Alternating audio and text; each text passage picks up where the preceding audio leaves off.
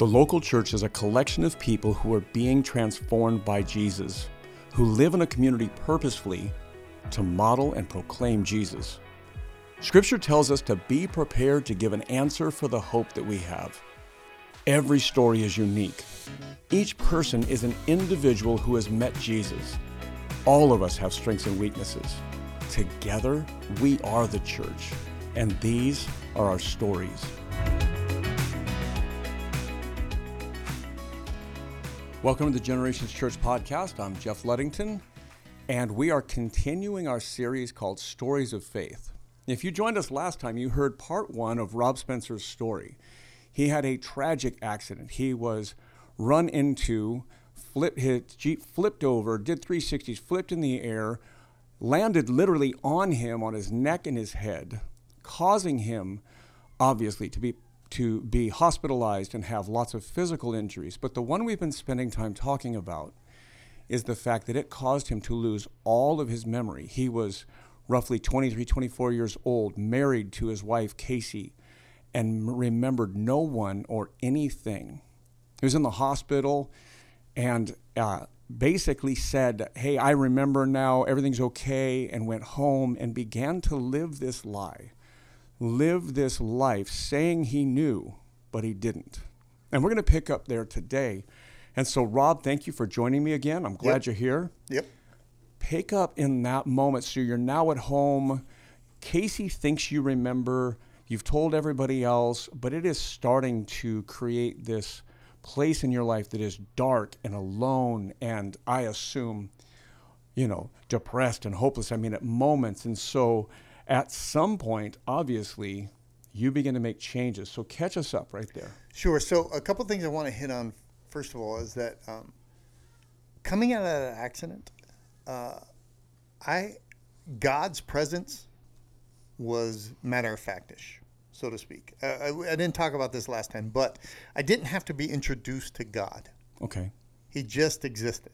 Okay. Right? And maybe not stereotypically how we viewed him in society today, but on a different level, it was just very matter of fact that there was a God, and it was the God of the Bible, first Okay. of all, and and and it just it is truth. Okay. So, you, in this moment with no memory, do believe in God. I do believe in God. Okay. Cool.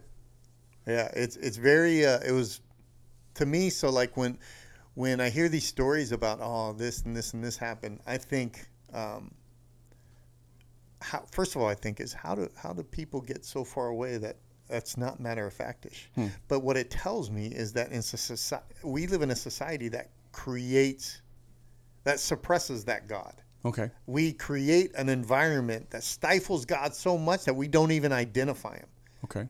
but he exists. When when a man wakes up knowing nothing, it's very matter of factish, Sure. right? When a man wakes up knowing nothing that man created, it's very matter of factish. So I think it's important to say that. But then the other thing is, you say uh, he went on to live this uh, lie, right? Mm-hmm. And when you say that, it has a sense of like I, I chose to to defy truth Okay. on a conscious level. And it was like, it's almost like I thought I was doing the right Sure. thing. I thought I was doing what's best, you know?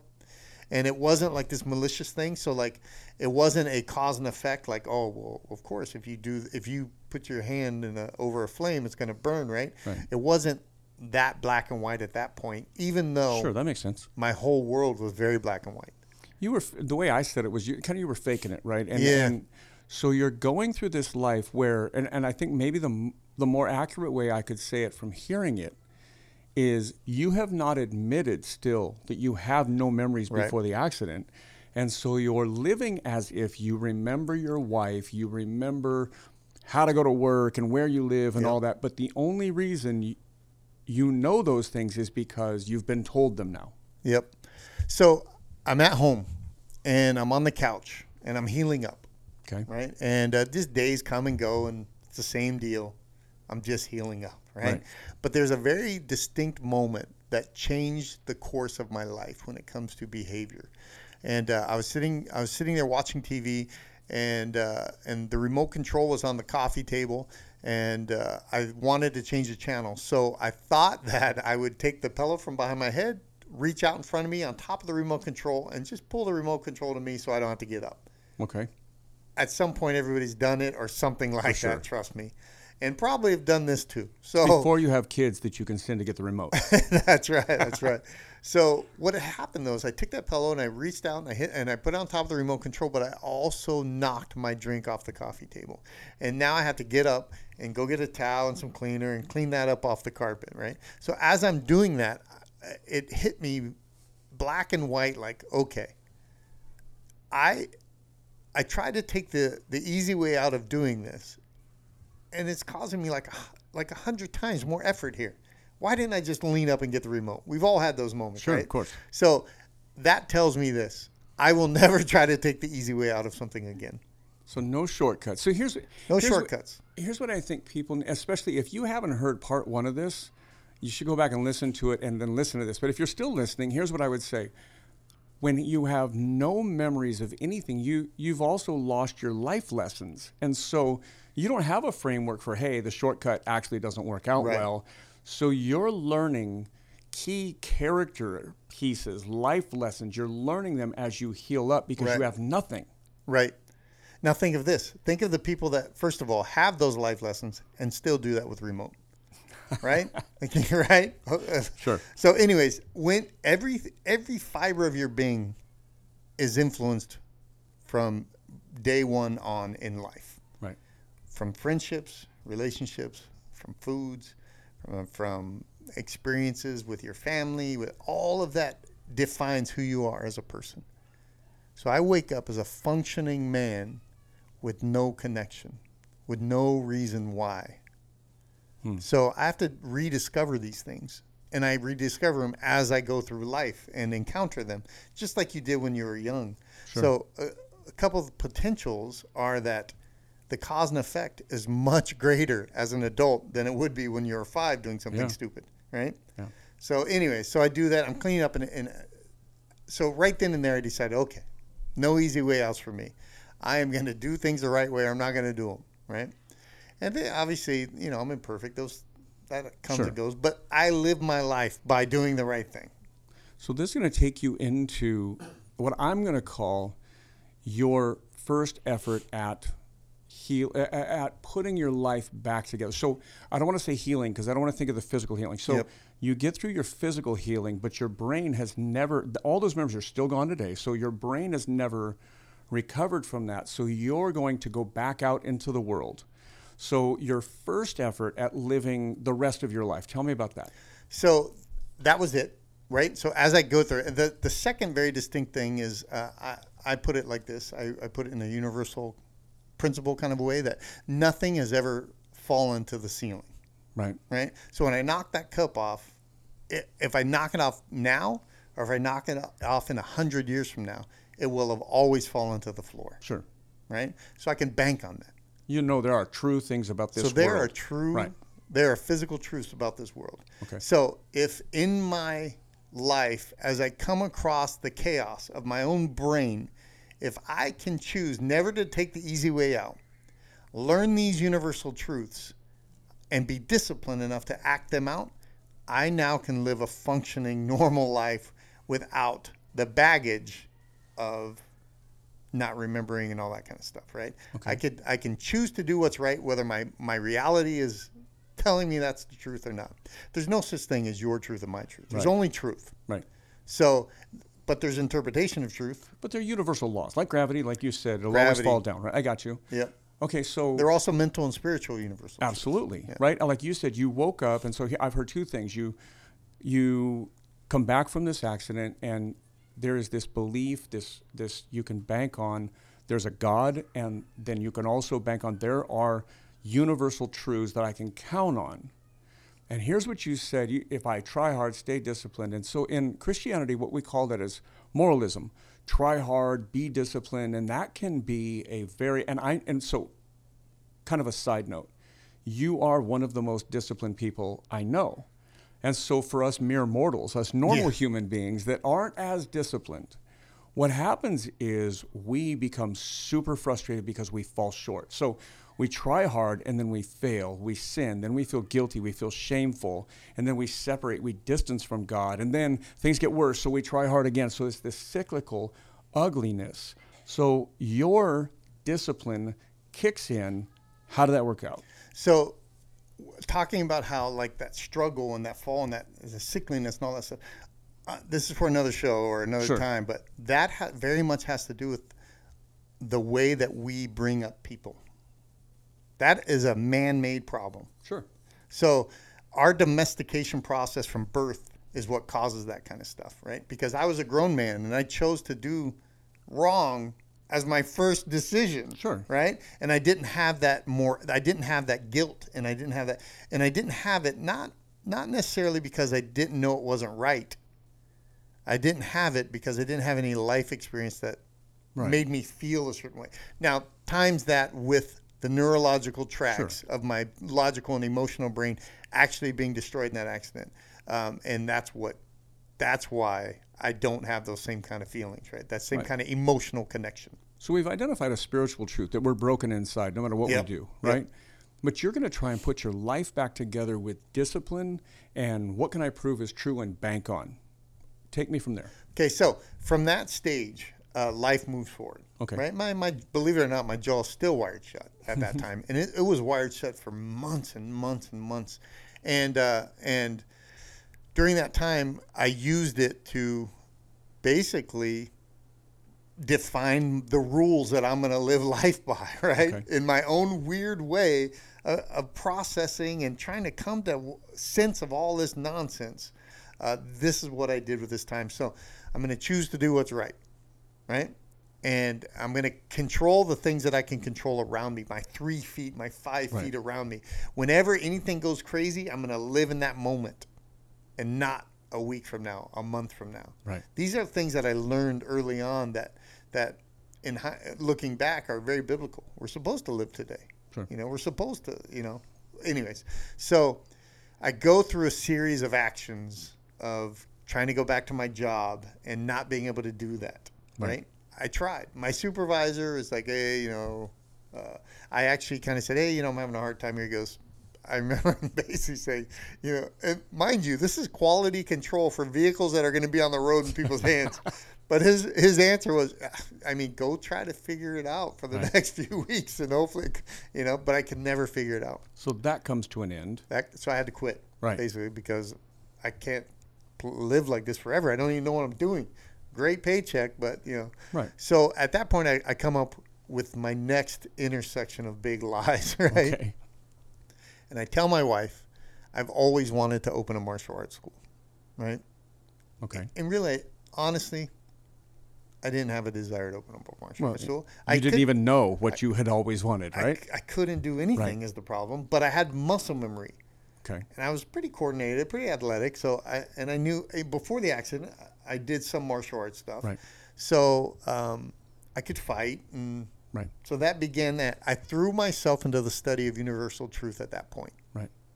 and I studied displacement and leverage and balance. And all of that, all of those things that, that I can teach myself to become a better practitioner of fighting, of execution, controlling my own body more like Right. and and that's when I learned that well, okay, there's also spiritual truths, there's also emotional truths, Okay. and they all work together, right? Okay. So that's what that that's my first point of really defining who I am as a man. When I decided to do that and I went down that avenue, I could always stay physically disciplined, but I was very, very much an empty shell up to that point. Okay. So you get, I know that you have success in that business. You go from one martial arts school to two. I know that that introduces you to people, that takes you to a next vocation. Uh, but take me uh, all the way through all of that. So you have, let's say, some outward success. Uh, in fact, I would say this you had lots of outward success. Like you were successful in those arenas. But take me to that place where all of that comes crashing down. So leading up to that point, um, I believed that. Again, this is all looking back, right? Sure. In the moment, I believe that I was just trying to do what's right. I, so I would try to help everybody and, and fix everything, and, and I was very good at it, right? Very good at it. Right. Very good at finding the lost. Very good at, at getting people where they want to go eh, before they even know they want to go there. Uh, through martial arts, through my other stuff as well. Right. Very, very, um, very skilled as a strategist and all that kind of thing. But I didn't have it for myself. Okay. But I didn't know that I didn't have it until I stopped for a moment many, many years down the road and looked back and realized that I was just trying to find that in me. And I thought Okay. that by saving you, I could save myself. Okay. So many years of that that behavior only emptied me more. Hmm. Only got me more lost. Only got me more alone. I felt like all I did, all I do is give, and all people do are take. Hmm. And that developed a very callous person, a very uh, no human, no human humanity. Um, and even in my relationship with my wife, I got to that point where I feel like, but understand, I'm also not telling her, Right. right? Right, So totally. what what can I expect from that, right? But in everybody and everything that I did, I just tried to be the warrior. Okay. So I think it's like 10 years past the accident, Yep. And you still have not told Casey the truth. So take me to there. I know you have some stuff go on that kind of forces your hand. Yep. So I think that up to this point, that behavior magnified by years and years and years finally came to a breaking point. And I was in an airport coming back from some, I, I honestly think it was like a 43 hour straight run on a case I was working on Right. with some uh, runaway trafficking kind of stuff. And, uh, and I was in the airport and my body, I didn't even know what it was at the time. And my body started freaking out. My, my, I, it was a panic attack. It was what it was, but I couldn't breathe. I couldn't, I thought, what the heck is going on? I'm just sitting here in this chair and my, I'm, am I having a heart attack? Am I? Right. So I was able to get up, go to the bathroom, and put myself in a stall and calm myself. Remember, I, I set, I, I control the few feet around me. I get away from everybody, and and I calm myself down, and I go home.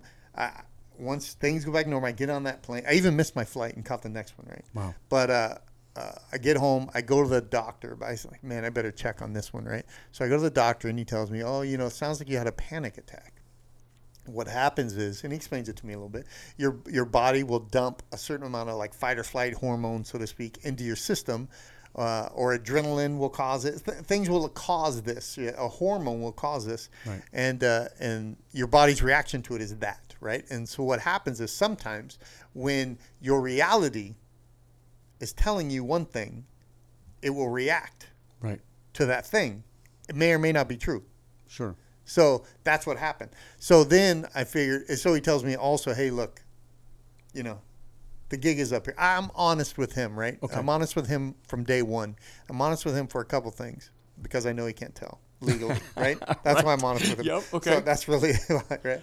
So I know he can't tell, so I'm honest with him about it. And then so he says, "Hey, look, it's time, dude. It's time." He's told me to tell a million times. Sure. I'm like, "Nah, nah, leave me alone," type thing, right? So um, now's the time, guy. Go home, tell your wife. So I go home and tell her. I tell Okay. her, look, I have to tell you something. She's in bed at the time. I don't know what I was Great thinking. choice. I don't know what I was thinking, right? First of all, everything's more emotional at night. Yep. So why don't you wait till the daytime, right? You'd waited a decade. Yes, you could have waited till morning. I got you. right? So I so I, I go home and I tell her, and and boy, did that not go the total opposite of what I thought it was going to go. I actually, in my head, thought, okay, now she will understand, right? Now she will appreciate that it wasn't just me not, but there's a reason. Yeah.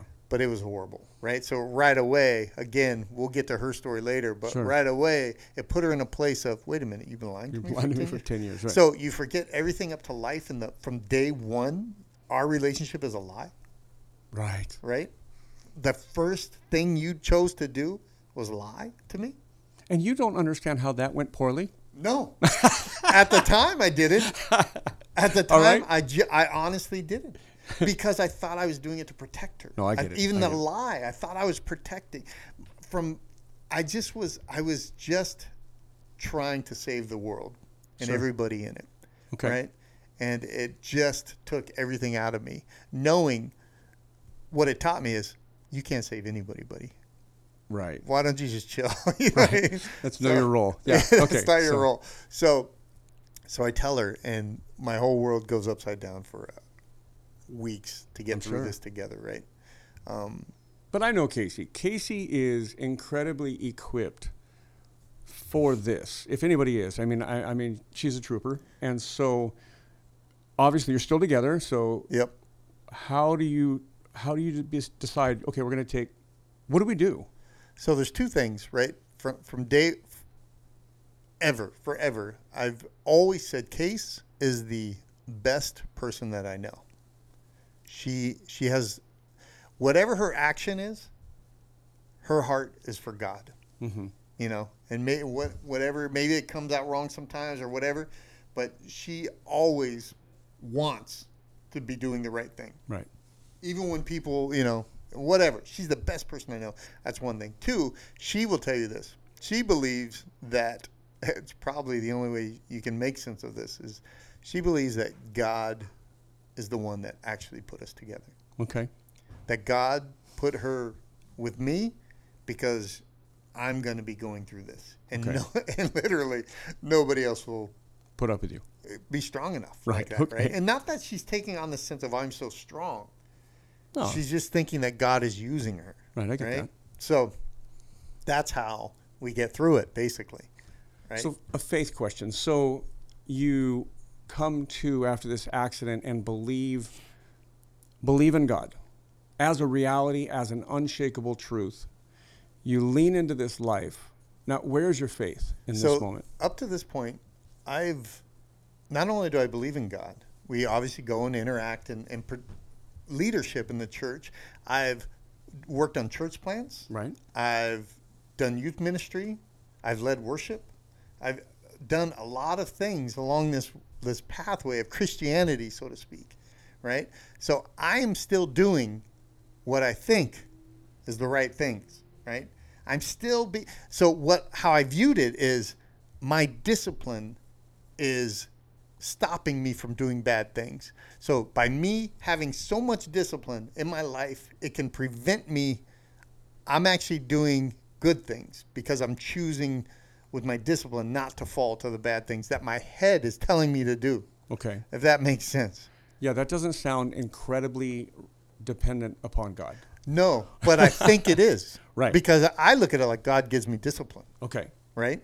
So I'm still in this point though. Right. We're we're not at the turn just yet. Well, take us to the turn. Tell how So- do we get there? All right, so now uh, we went we worked through that. But I'm still going on the same path I'm going on. I'm still giving all of myself to save people that first never asked me to, just so you know. To be fair, But two, to be fair, but two, I can't save even if I wanted to, right? Yeah, I could help you. I can Sure. maybe, but uh, but uh, but I really at the end of the day, we're gonna leave and you're gonna do whatever you want to do, Right. Right. And even though I have ten minutes with you, you have 24 hours and 50 minutes with yourself. So right. But anyway, so I still have this thing, and I'm still I still don't know. I don't know yet Okay. right? And now we're going to fast forward to. Well, let me back up a little bit to to Jacob. Case was pregnant, right? Or this was shortly after the original accident. Case gets pregnant, and I di- and I decide, okay, look, I'll never. My kid will never feel lost and alone. I know what that feels like. It's horrible. I've been trying to save the world from feeling like Right. that ever, ever since I felt it myself, right? And so I am in this. I am dad guy. I'm doing this, right? Okay. So now we're gonna catch us back up Back where we are today. Back to the story. All right. Uh, Jake is like um, roughly, I don't know. In I think he's in junior high, maybe Okay. maybe high school. I th- and I think he's junior high at that time. That that whatever panic attack or whatever was happened. So I go home and tell her we worked through some stuff, but uh, believe it or not, again, it's almost like a thought. It's almost like I was having a. con- I'll just put it like this way. I was having a conversation with God, and uh, and that's how I pray. Basically, I have you know like a regular conversation Yeah. type thing. I don't know how people pray, but that's how I do it. And um, and I basically tried to make a deal. I said, God, if if my life is not very healthy, you know, these are things that I can't control in my brain. Like any given point, I could go, Mm-hmm. but I would. but I felt this horrible uh, depression and anxiety around leaving my family, my son, before he was an adult and Mm. capable to. So I made this deal with God. God, dude, get me get me to 18, dude. Just get me to 18, and I'm good. I'm good now. But I would really prefer this. I don't want to for- abandon my son.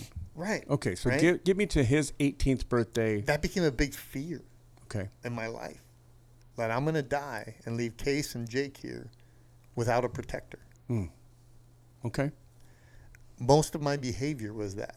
Sure. Meanwhile, maybe not physically, but emotionally, maybe I was more like the guy that Case might have needed some protection from because I wasn't giving her what she deserved and needed as my wife. Yeah. Right? But anyway, so that was a big fear of mine. And then he turns 18.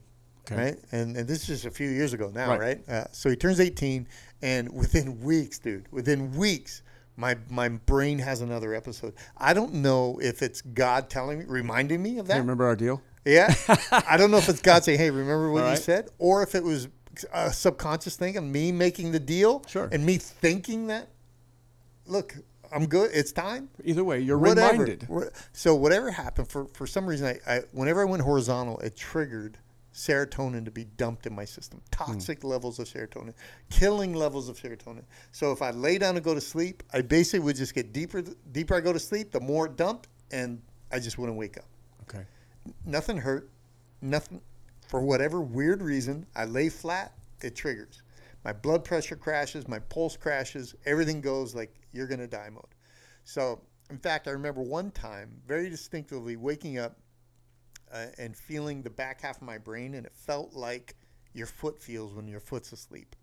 It's super weird. I'm assuming that's what happens when your brain starts to die, right? But anyway, so uh, I go back to the doctor, and he's like, "Oh, we got to figure this out." So uh, for two weeks, I spent sleeping in a chair, waking myself every hour up uh, with an alarm, right? To while we're doing all the tests and all this other, and no answers were found, right? The answer was found in other stuff, but uh, at that point, it was. I talked. I came back to the table, right? I came back You're to here the, to renegotiate your deal with God. Right, I got you. Okay. Okay. So here's where I'm at. God.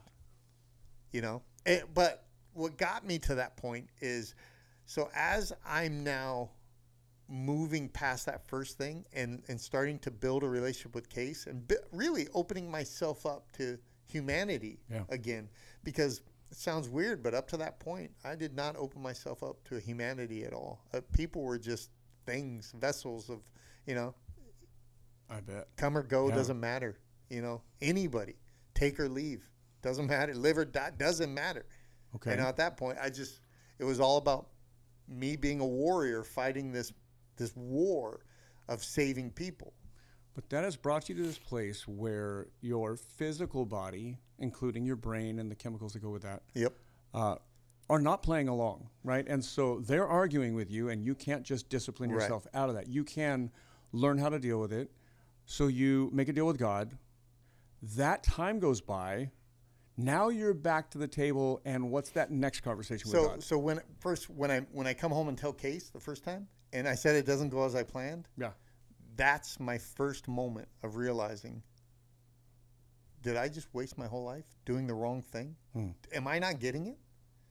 I, you know, or you know, there's times when I'm probably sure that you're wrong, and you think, dude, you don't get this, it's, Right. Right, but really, you're totally wrong.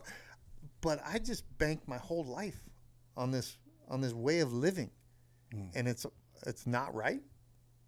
Sure. Eh, You mean to tell me that I lost 20 I lost the first third of my life? The second third of my life is not right? Yeah. That's got to be devastating. Right? It was devastating to me. So again though, I'm a student of life. I'm a student always. I'm a student first. I I can't be so you know, in some ways, you know, I'm really cocky, and but that, you know, what I mean. But when you peel the layers layers back, I'm a student of life. I Sure. can't be so egotistical that I can't learn, or, you know, it's. Yeah. Anyway, so That, that turns out bad. yeah, so I'm a student of life. So I, I try to I try to inspect what's going on here, and I take it back to the Bible and I take it back to my relationship with God, and I'm like, God, I don't get it. And and, and it's in that moment where it hits me with God, and it's and He hits me in a way of not just a light switch moment, but starting to look at the way things are said around me, even in messages at church, mm-hmm. and even when where maybe I'd look at it with one way then, I'm looking at it a different way now. Okay. And just by default, like it's like I didn't choose to. I'm just now. Oh, I, I I'm assuming I'm submitting for the first time, and now that's why things are changing, right? Okay. But so I believe in God. I believe in Jesus. I believed he did what he did. He said he's going to do what he's he's going to do what he said he's going to do. I believe he's resurrected and he's alive today. I believe those things. But how do they reflect with people? How does that I get it. But what I thought that meant is cool. You need to strap on your boots and, get in the war, right? Okay. And that's how I lived. But then I got to the point where there's no war to fight for me personally. The war because what I thought was the war isn't a war. Okay. It's the downfall of humanity. It's life. So let me jump in there. So I said we're going to do this in pieces, and this is that point. And so here's what I want you to hear. If you're listening along, we're going to wrap this story up in the next episode. But here's where we are there's been a long time belief in God, there's been a relationship with God, but there's also been a skewed view of life some caused and, and some inherited, I'm sure, but it's left you in a place of emptiness and knowing, and you come to this conclusion okay, there's more. And so I want to ask you will you pick up that story in the next episode?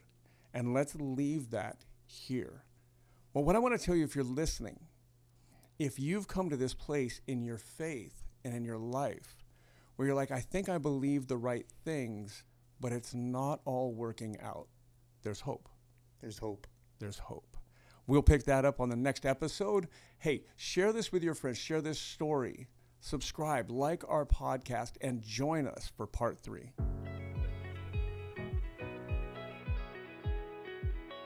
Thank you for listening to this story about how Jesus made a difference.